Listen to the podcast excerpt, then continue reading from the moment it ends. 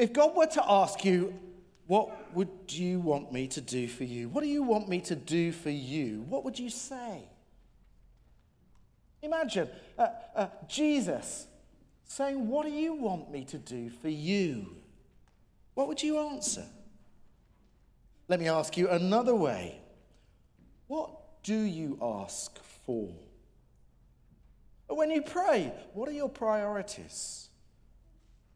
When you come before Almighty God, what are you asking for? What are your priorities and your goals? What comes to the top of your list? If there was a swingometer that went from one end to the other end, uh, would it be focused on the me? Or, or would you have a lot of prayers focused on others? Where would the swingometer land in your prayers? Or maybe you don't even have a swingometer because you don't pray. Well, Jesus is asking us, what do you want me to do for you? As indeed he asks James and John and blind Bartimaeus. And how you answer that question reveals three things. Well, we're going to focus on just three things that it highlights.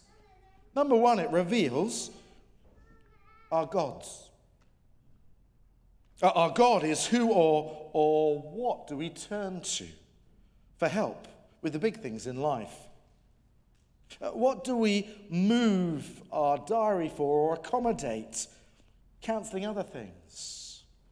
Or what can you not say no to?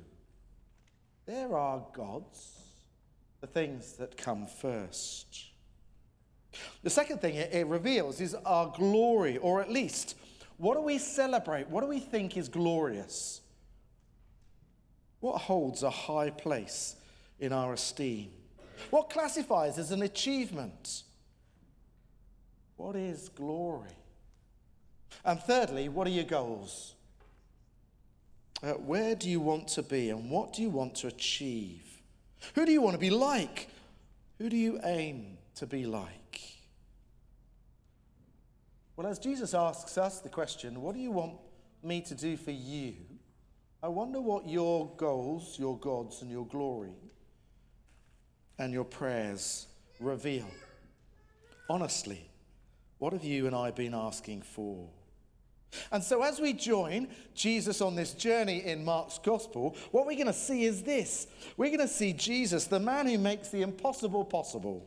We're going to see this amazing God who came to save, yes, the God who challenges our goals, he challenges our understanding of glory, and he turns the world upside down.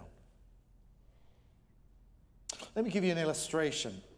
Uh, when I was back in England, I used to go on this big conference. It was not a conference, it was just like a festival. I'd take my, my tent and my, my, whole family, and we'd go and uh, part with thousands of others. Uh, there would be lots of bands. There was about seven stages, and there was biking and a climbing wall. There was a whole heap of stuff. It's called the Big Church Day Out. And people of all denominations came together and had a great time. There was even a reptile area that my son loved as he played with the snakes and, and loved being there. Well, I, one area I loved was the juggling zone. I don't know whether I've shown you, but uh, uh, unicycling and juggling I loved. Uh, but there was a fellow with a bicycle, but a strange bicycle. You see, what happened with this bicycle is as you turned it right, it went left. And as you went left, it would go right. And so he invited everybody to try. Oh my goodness. Have you ever tried just reversing your expectation? Please don't try it in a car or or any other vehicle. But, but, but, but honestly, as you start wobbling in one direction, you naturally, uh, uh, you naturally turn to accommodate for that. Uh, and in the same way, if you wobble in the other direction, you turn and accommodate for that. Well, do you know what Jesus is trying to trying to unlearn? What often we find as natural. Because I think as we look at this Bible passage, we're going to see that we need our brains reprogrammed. Because many of the gods that we see are no gods at all. That much that we uh, declare is great glory and, and glorious uh, isn't glorious at all in the eyes of God. And our goals, well, actually, even many of our goals send us in the wrong direction from where we want to be. So let's have a little jump into our Bible passage and see how Jesus helps us to reprogram our brain so that we don't naturally go in the wrong direction and crash as if we were on that bicycle. Firstly, verse 32 to 34, notice that Jesus was going where? He was going up to Jerusalem. He was going to Jerusalem. And as we know of Jerusalem and we know the conflict that Jesus was discovering and finding, we're actually realizing that actually no wonder the disciples started to be amazed, of course. What an amazing man he was! Miracles, authority. But fear came in. Did you spot that? Verse 32. They were afraid. Because as they were wandering towards Jerusalem, they were increasingly knowing what was waiting for them there. At first glance, being amazed and being afraid sound like they're opposites. But actually, they're a healthy fear and understanding of all that Jesus is going towards when we naturally are wanting to say to Jesus, Please don't go to Jerusalem, pick another path. But when you grasp what glory truly looks like, you'll be amazed. You see, his goal is to get to Jerusalem and to sacrifice and suffer. That is his goal, and that is what we will see is his ultimate glory as well. Because after he has suffered and been mocked and spat on, what are we going to see? We're going to see three days later he will rise again. Jesus' glory is found in his obedience to death, a sacrificial, self giving Son who dies but then is raised on the third day. Who is this man that is turning our values and our, our, our ideals on its head? Why is this great man going to Jerusalem? Who is this man? Well, he declares himself, as you've spotted, the Son of Man. And as we see this, we grasp he is no mere man, he is God. Son of Man is a term that's used in the Old Testament. If you've read through Ezekiel, you'll see 93 times. Time and time again, Ezekiel is spoken of as a son of man, as representing humanity. Time and time again. Well, Jesus uses the term for he wants us to grasp he is fully human, Son of Man. But if you read on in Daniel, you'll see that the term Son of Man is elevated. Let me read it to you. Daniel chapter 7, verse 13 says, The Son of Man is given dominion. I saw the vision, the night visions, and behold, with the clouds of heaven, there came one like a Son of Man and he came to the Ancient of Days and was presented before him. The Son of Man in Daniel uh, elevates our eyes not just to see humanity, but to see deity, to see God in all his glory on the throne. That's where Daniel takes us. And Jesus wants us to hold those two in tension. He wants us to grasp his humanity whilst also seeing his deity. Because this is God. And this is God who doesn't demand things of you. Do this, do that, do that, and I will give you stuff. This is the God who is going to sacrifice himself for you. He is the God that won't demand things of you, but seeks to serve you through sacrifice and rising in glory. Jesus' goal the revelation of the one true God who is Father, Son, and Holy Spirit. And what true glory looks like? Well, we need to be told time and time and time again, which is why this passage is the third time Jesus is saying, Look, let me tell you again that the Son of Man must be beaten, mocked, spat on, handed over, and then to die. Uh, so it is, it's reprogramming our mind to understand, like the backwards bike, that as we often talk of glory or as we often think about things that we aspire to, I wonder how many of us think of suffering and sacrifice Are they things that we think of? And if we're honest, I think we don't. Look with me at the next little section. We've got two uh, scenarios here one with James and John, and then we meet a, a guy called Bart, uh, and we find out what they are thinking as their priority as Jesus asks them, What do you want me to do for you?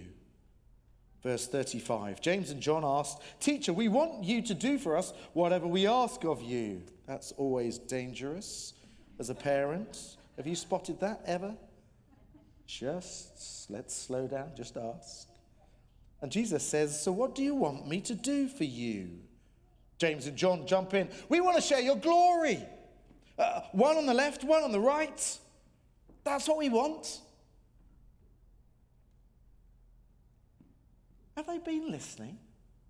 Have they not really grasped? Three times Jesus has spoken of his goal and what glory truly looks like.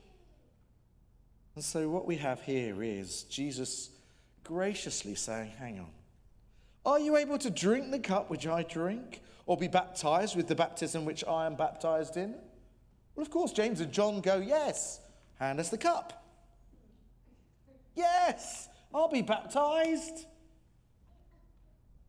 But Jesus, Jesus is pointing us to so much more. Do you know, to share one's cup in a Jewish expression means to share one's fate. And so, what it's doing is basically helping the disciples to say, hang on a second, I've just told you that I'm going to suffer and die and be spat on and rejected, and I'm asking whether you will share my fate. Will you share my suffering and rejection? I'm also going to ask whether you will share my life from death. But do you grasp what I mean when I say, Will you drink the cup? Are you able to drink the cup? Jeremiah 25, 15 uh, uh, helps us to see that drinking the cup points to the cup of God's wrath. It's basically saying God is, is angry at sin and rebellion, uh, and like a steam train, he's coming towards us. And yet, what he's saying is, as we share the cup of God's wrath, Jesus is going to take the cup for us. Are we going to share and identify with him? Let me read to you Jeremiah 25 15. It says this Thus the Lord, the God of Israel, said to me, Take from my hand this cup of the wine of wrath, and make all the nations to whom I send you drink it. James and John couldn't see the imagery in the cup, but one day they will. Jesus will share the fate of humanity, taking the cup of God's wrath on the cross, and then will rise in glory. Are we asking for a shortcut without sacrifice? Is that what James and John were after? Well, again, if we talk about baptism, what is baptism? Roman helps us to see. It's a dying to self and rising with Christ. Romans 6 3 says this Do you not know that all of us who have been baptized into Christ Jesus were baptized into his death? We were buried, therefore, with him by baptism into death, in order that just as Christ was raised from the dead by the glory of the Father, we too might walk in newness of life. James and John naively said, Of course we're able. But actually, they hadn't grasped what Jesus was speaking about. Greatness is selfless, it's sacrificial, it's serving. And so Jesus spells it out in the passage. It says, Look, but it shall not be among you, but whoever would be great among you must be your servant, and whoever would be first among you must be slave or servant of all. For even the Son of Man came not to serve, but to not to be served, but to serve, and to give his life as a ransom for many. Ouch. James and John have just been burned by Jesus. And if we're honest, to what extent have we? As we ask ourselves, what does greatness look in my life? What do I aspire to? What are we praising? What are we noticing? Are we keen to be firsts and finalists? Or actually, have we grasped this reversal that Jesus brings that says, I seek for you to serve, for that is why I've come? And then it's as if we've seen James and John and, and grasped that they are wrestling with what it is to follow Jesus. We get introduced to Bart, blind Bartimaeus. He cries out, Jesus, verse 47, Jesus, son of David, have mercy on me. And many told him off. Shh, stop shouting. We're too busy with Jesus, following him. And this man cried out again, Son of David, have mercy on me. Bartimaeus might not be able to physically see, but have you noticed that he clearly knew who Jesus was? He could see. Son of David. Well, that's a reminder of Jesus and the fact that he was born of the line of David, but not just that he was born of the line of David, but he would be the Messiah.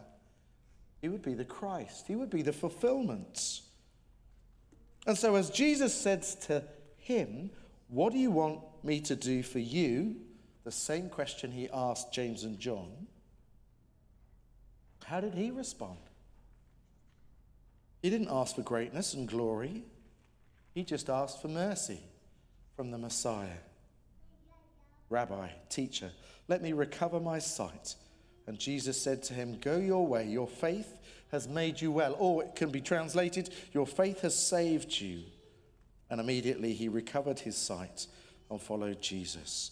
The physical spoke of the spiritual. This man who couldn't physically see could clearly see. And that's where we get to. Bart had aligned his goals with Christ and his glory, and he knew what God, his God, was Jesus. I wonder if someone came and heard your prayers tonight.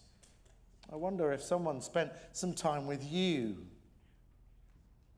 I wonder how they would think your prayers would reveal your goals, your glory, and who your God truly is. If someone was to hear our prayers, could we be accused of, of being gold diggers? Uh, uh, maybe as we ask for a, a car or a wife or a bigger home. John Stott remarked and said this Our world and even our church is full of Jameses and Johns, go getters, status seekers, hungry for honor and prestige, measuring life by achievements and everlasting dream, everlastingly dreaming of success. Is that true of us? Sadly, many have, inside and outside of the church, have got things backwards.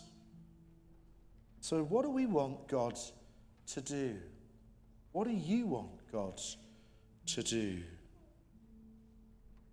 Have you seen true greatness? And are you willing to follow? Will you follow Jesus? Taking time today to honestly review your goals, to acknowledge Jesus, the great servant king, as your true God, who is worthy of changing your diary uh, and dropping everything else and following. And have you re- redressed your view of what glory and things to celebrate as you think about the world that we live in? guarding our hearts from false, false gods. Well, let's pray that we would follow the example of blind Bartimaeus, guarding our hearts against the sin that James and John articulated. Let's pray. Heavenly Father, we live in a world that is telling us one thing, and we so easily and so often fall into the trap of bigger, better, greater, health, wealth, happiness and yet, as we look to Jesus, we see him revealing true greatness as one who serves and sacrifices for others. We see him as the true God. We don't need to barter or pay or twist his arm, but just cry out, Have mercy, Lord.